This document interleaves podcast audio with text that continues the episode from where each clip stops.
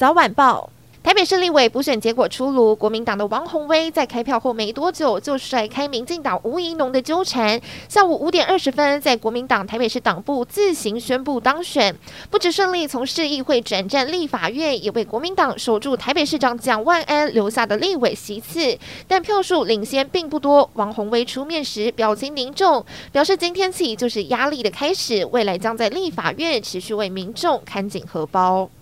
农历春节将至，台北市松山区的慈幼宫相当热闹，排队要点光明灯的民众挤满寺庙。又因为下礼拜就是学测，也有不少家长带着孩子参拜文昌帝君，希望孩子的考试能更加顺利。庙方则提醒生肖属兔、龙、虎和鼠的民众要记得点光明灯。至于拜文昌帝君的人，也要遵从右进左出的原则，成绩才不会有去无回。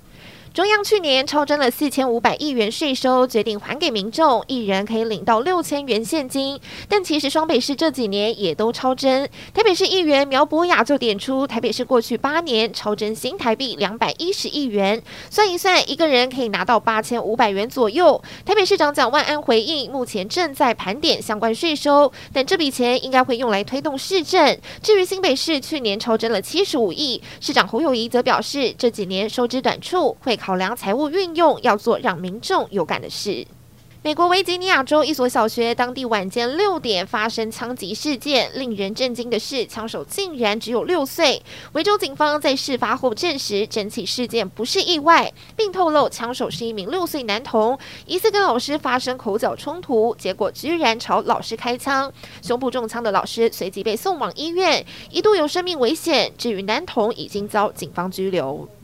伊朗在二零二二年九月，因为二十二岁库德族女子艾米尼之死，掀起全国性抗议示威潮。德黑兰当局在一月七号，据称在抗议行动中，对杀害一名安全部队成员的两名男子执行绞刑，其中一人曾是空手道冠军，另一人是儿童辅导志工。人权团体和律师指出，这两人都是遭到刑求而被迫认罪。处决消息一出，引发国际愤慨谴责。今天是中国防疫松绑、开放国门的第一天，也就是从今天开始，外国旅客入境中国不需再强制隔离，中国民众也可以出境自由行。北京、上海的国际机场在清晨就已出现大量民众在柜台前面排队等待办理登机，是三年来罕见的盛况。不过，全球有许多国家面对中国的开放国门如临大敌，葡萄牙和荷兰宣布要求来自中国的航班乘客检附病毒检验阴性证明。目前总计已有约二十个国家采取类似或更严厉的限制。德国在七号宣布不鼓励前往中国的非必要旅行。新加坡总理李显龙则呼吁国民加强接种双价疫苗，预防新变异株。台南议会正副议长改选风暴如雪球般越滚越大，现在整起案件已经有四人遭到收押，包含郭在清、黄一平、林世杰以及稍早前裁定的无党籍市议员黄立昭，等于是减掉搜索名单中将近一半人数。虽然前副议长李文俊和已被收押的黄一平关系匪浅，但法官认为检察官提出的证据难以符合羁押要件，因此被当庭释放请回。整起案件随着涉案人士一一被收押。真相也将随之浮上台面。